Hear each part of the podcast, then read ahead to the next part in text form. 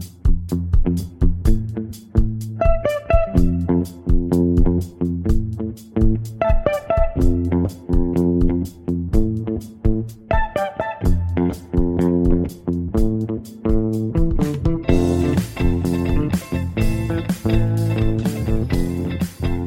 Welcome to The Gradebook, a Tampa Bay Times podcast on Florida education issues. I'm reporter Jeff Solochek, and this week we are coming back to a subject that we tackled just a couple of weeks ago.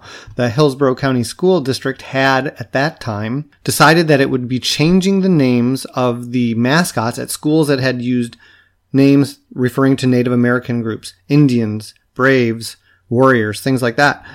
Now it turns out the school board got some pushback from people in the community and in a move that was not expected and not on any agenda, the board has asked the school district to slow down and maybe rethink its priorities and processes. So we have Marlene Sokol, our Hillsborough County education reporter, to talk about what happened at that meeting, and we're going to jump right into that conversation now. So, Marlene, I did not expect to be, well, first, welcome back to the podcast. Let me start there. Thank you. I did not expect to be talking about the whole issue of Native American mascots in Hillsborough County schools again so soon. You might recall that we had one of the prime movers in getting the school district to agree to remove those names just a couple weeks ago on this podcast, and now you're telling us that the school board nixed that proposal? Well, they did not entirely nix it, and a lot is unclear, but they basically said, whoa, let's take a pause. And they, they did this um, they did this yesterday. They did it during a specially called board meeting that had been called for something entirely different. And they did it at a time when cameras had been turned off. Um, uh, totally a different but related issue. The school board has been doing much of its work I want to say in the shadows. They turn the cameras off a lot and they leave them off a lot. Let me ask you about one piece you just mentioned there. Uh, uh, an yes. item that was not on the agenda. Besides not being publicized, it was not even advertised? Well, television knew about it, but the school board's own lawyer did not know about it, and the um, Native American organization did not know about it. Just let me break it down. The meeting had been properly advertised. It was a special called board meeting um, to adopt into policy uh, the state practice, the state mandated practice of creating threat assessment plans. So this was out of 7030, something that the state ordered, and Hillsborough County School Board said we're going to have a specially called board meeting to formally adopt this into our district policy. So it was just a one time, one issue, in and out type of board meeting, or should have been. Well, and they added appointment of principals to it, two principals, 19 assistant principals, but yes. Now, where it goes into the shadows is that uh, since January, the board has had a practice of not televising its uh, audience comment, public comment period.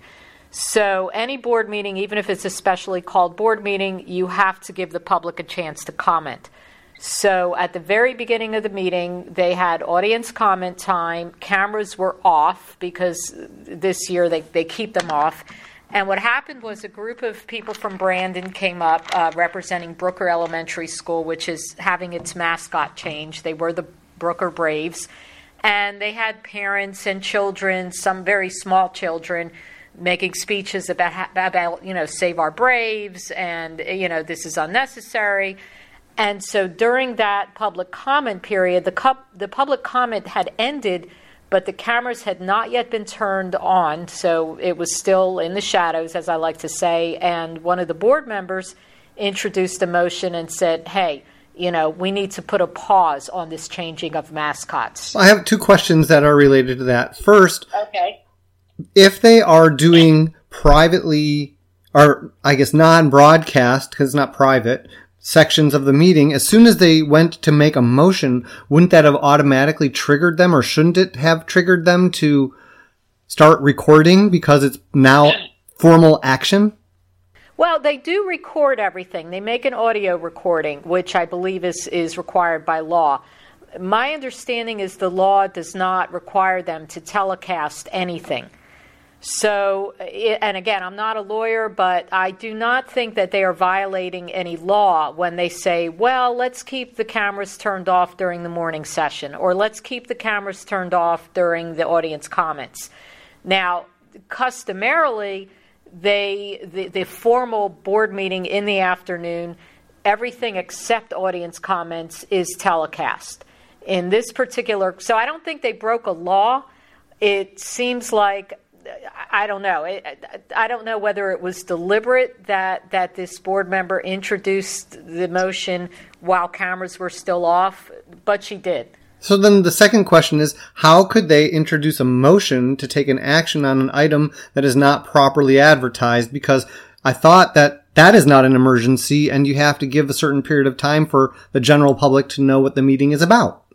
Yeah, and their lawyer Jim Porter, he caught that right away, and he inter- he interrupted them, and he said exactly that. He said, "Look, this is not on the agenda. You cannot direct the superintendent to do anything right now because it's not on the agenda. It has not been advertised."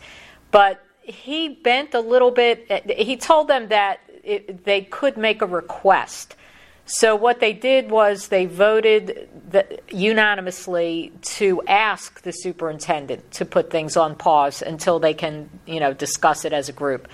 And the superintendent, seeing that was a seven to nothing vote, he said, "Okay, I will." So let's so, talk about unanimous then, because you have board members who represent distinct groups that have uh, not always been the majority. They represent Hispanic groups and black Americans, African Americans, and, and a variety of others, and yet they were all seemingly okay with calling schools braves and Indians and chiefs? Well, they, they didn't go that far, but what but first of all, I think it was a, a stunning display of solidarity for each other as politicians. Because what became very clear in the remarks was they were doing this because they got pushback from the voters. They got pushback from their constituents. So, you know, politics reigns supreme. Now, just just not to overstate it, um, most of the people up there last night they did not say, "Oh, we think it's okay to keep Indian names." Now, two of them who voted with the majority, Karen Perez and Tammy Shamburger, they didn't say anything, but they voted yes. And as you point out, you know, Tammy Shamburger is very out there in terms of you know a, an advocate for African American students. She was at the forefront of the effort to rename Lee Elementary School. We can't name it after a Civil War general anymore. This is 2019. Very eloquent on that issue. Um, in fact, I'm going to read a quote from her when she said, uh, For anyone to assert that changing the name is erasing history or some sort of revisionist history is laughable and delusional at best. So when the issue was Robert E. Lee Elementary School, she she was very outspoken on why the name should be changed. Now, in terms of the Native American mascot, uh, she really didn't say one way or the other how she feels. But but just to be clear, what they voted on yesterday was not, you know, we're we're going to kill it. What they voted on was that we will put it on pause until we as a board have had a chance to sit down and discuss it and, and see where we are. Now, the other one who voted yes, very surprisingly, Karen Perez, who everything until now from Karen Perez has been about inclusiveness and about minorities. I mean, she's the one who translates the school board announcements into both Spanish and American Sign Language. So she is all about being sensitive, you know, to, to marginalized groups she voted yes as well. So it, it was unanimous, and, and that, that was that was quite surprising to me. I guess I don't understand at the bottom of this what the school board has in mind then, because if all they want to do is review something that took months to reach an agreement and it was pretty much of a compromise at that point to to stop insulting basically uh, one group of of people who were felt marginalized and insulted. What are they hoping to do by putting this on pause, except for, like you said, perhaps satisfying their neighbors who said, "Hey, but we're the Braves and we like we like it." Yeah, I, they were all over the map last night. Um, they, they were Steve Cona in particular. He said that you know, he grew up in the Forest Hills area. He said, I grew up in the Forest Hills area, and that community embraced the fact that you went to elementary school, you were brave, and when you went to middle school, you were a warrior, and then you became a chief. Those were traditions that bind communities together. So, from his remarks last night, he, he was saying, yes, we need to keep the names. And, and Lynn Gray, who is often very progressive and, and, you know, pretty much to the left, if you want to call it that, she started making comments about, well, if you change history and mascot is part of history. So they, so none of, you know, it was various ideas that they threw out there. I think with Melissa Snively, who represents East Hillsborough, where this uprising came from, she seemed more concerned about the process. She felt like the community was not involved in this, and she compared it to when they tried to change the bell schedules without telling anybody, including us. You know, they just changed the bell schedules, and, and everybody reacted, and, and it was a big mess, and they had to go back and start from scratch. What most of the ones who spoke last night, what most of them mentioned was that they had heard from their constituents. And, and again, making it very clear that it was the blowback that that that bothered them as much as you know. Not so much we like Indian names, but the people who voted me into office are mad at me now. But so they didn't offer any sort of possible solution, just the fact that they want to take a closer look. So they could spend three months discussing it and then saying, well, that was the right decision to make after all anyway, so let's just stick with it.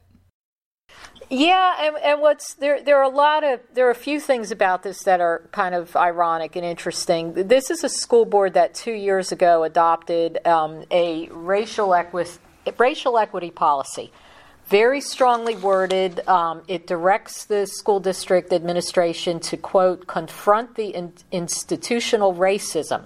You know, I mean, it has the words institutional racism in it and it directs Jeff Eakins and everyone on his staff to, to find that institutional racism and eradicate it.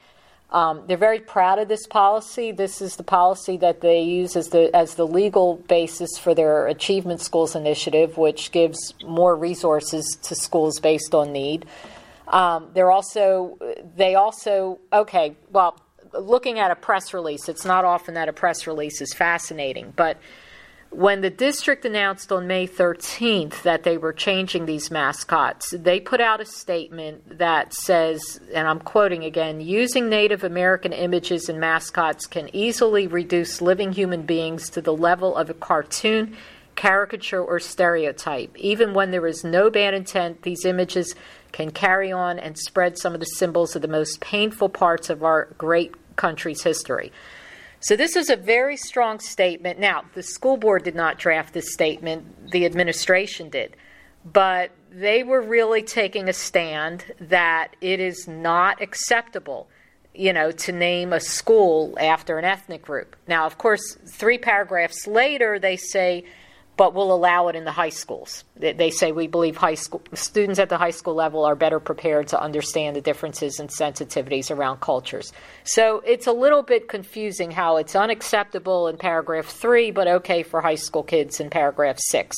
I also wonder though, Marlene, because if it was unacceptable in one paragraph, acceptable in another paragraph, but unknown to the school board, did they not even run this press release by them and said, "Hey, guess what, guys? We're going to do this major thing." I don't know, and it's been suggested to me that one place where Jeff Eakins might have fallen down on the job is that he did not prepare the school board members for the blowback they were going to get. Now, there was a lot of discussion last night on was the school board consulted? I mean, here's the reality of that. Again, transparency. They were never consulted as a group. I, have been to every one of their meetings and workshops. That never happened. They were consulted during one on one conversations, which is how a lot of the businesses transacted. So they were going around and around on the issue of were we consulted? And Steve Cona, at one point, he said, we were informed that this was happening, but when I was informed, it was it was not. What do you think about this? It was this is happening.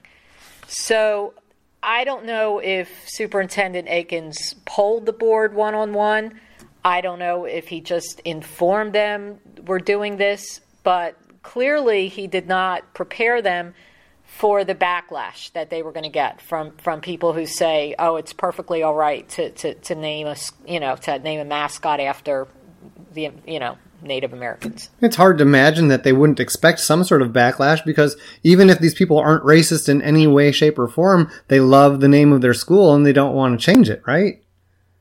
Yeah, I, I, I honestly, and I, I, I, wish I knew what was in their minds, but I don't know what's in their minds. It's, it's, it's just very perplexing.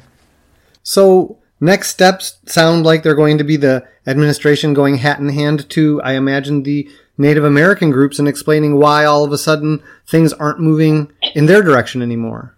Yeah, and I, I believe that there there has been an invitation extended, and, and even before this happened, there had been an invitation extended. Um, you know, and, and, this is a group that I, I, really only know Shannon. I don't I don't know ter- her terribly well, but both you and I interviewed her, and I'm sure you would agree. This is not somebody who is seeking the spotlight and oh, no. and and the way she described her organization this is really their worst nightmare because they were never seeking the spotlight. Shannon at first was reluctant to, to be interviewed because they did not want a lot of publicity around this. And the reason why they did not want a lot of publicity around this is because they they don't want their children to be targets. They don't want their children to, to be fearful and so what they were hoping, at least according to you know the way Shannon described it to me, they were hoping these changes would happen very quietly, um, just you know under the radar, and, and and also you know to keep everything in a positive tone. Um, some of what they've done at, at Chamberlain and East Bay High School is along the lines of education and teaching ch- teaching students about Native American culture and cooking and and customs. So they've been trying to keep this positive, trying to keep it under the radar. I, I, I, think it's safe to say that the last thing they would want is a backlash like this. And, uh, you know, and unfortunately, that, that's what went on. I'm refraining myself from saying anything that's going to get me in trouble. So I, I want to. I'm trying very hard to, to yeah, with that too. so I guess you know at this point we have to just sort of wait and see. But I'll be fascinated to see how the superintendent works with this because the board. I don't know. They seem like they've set themselves up, no matter what their rationale is, to stop something that seemed fairly progressive. That we were saying the eighth largest school district in the nation is doing something that other places aren't doing, and and now not so much. I think they want to have their cake and eat it too, which who wouldn't? And I, I, I, if I had a guess, I'd say they will have some type of discussion on June 11th. The superintendent has committed to to scheduling a discussion I really hope they turn cameras on. I, I, I, hope it's not another case of me with my phone in their faces. You know, I hope they use their own resources to telecast it. I think the whole community should see this. I think they should do it in full transparency. And if I had a guess, I'd say they will have a discussion and uh, I, you know, I, but I don't know what the outcome is going to be because here's the other thing: the six schools that committed to changing their mascots, they have already chosen new mascots. I don't know what those mascots are, but uh, you know, the superintendent said this last night. They surveyed the students during the final weeks of the school year. They surveyed the parents.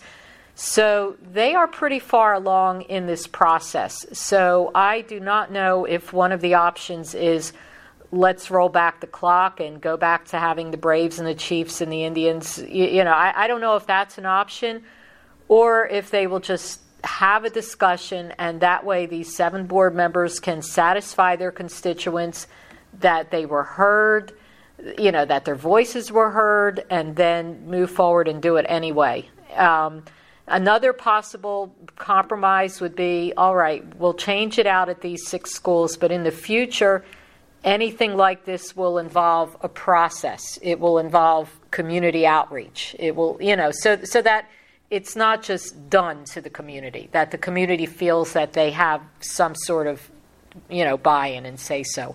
So if I had to say a guess, they're, they're going to look for some type of middle ground like that. Well, that would make sense. I mean, they do ask people to submit ideas for names when they build a new school, and then they let students, like you say, vote on what the mascots will be at a new school. And I don't think that they offer them Indians, Chiefs, and Braves, though. So um, maybe just going forward, we will see something positive, and maybe they will get to sort of save face a little bit on this one because right now, I would have to say it doesn't look good to take back something like this. No, I mean they, they took something that they were very that at least the district leadership was very proud of, and yeah, I, I don't think yesterday was a good day. I think I don't think we'll get in trouble if we if we agree that yesterday they didn't look good. That's the end of our conversation and the end of our podcast. What do you think about this whole issue of naming mascots after Native American groups and what do you think about the way that the school board handled it? Let us know on our Facebook page, Tampa Bay Times Gradebook, where we will post this podcast. You can put your comments right underneath. To keep up on the latest in Florida education breaking news, keep going to our blog, The Gradebook, www.tampabay.com slash gradebook. And please continue, if you want to, to review our podcast on the places where you can get it, like iTunes and Google, and share it with your friends. We Love to hear your ideas of what you think we should talk about next. Uh, you can send me an email, jsolochek at tampabay.com. I'm reporter Jeff Solochek. Thanks again for listening.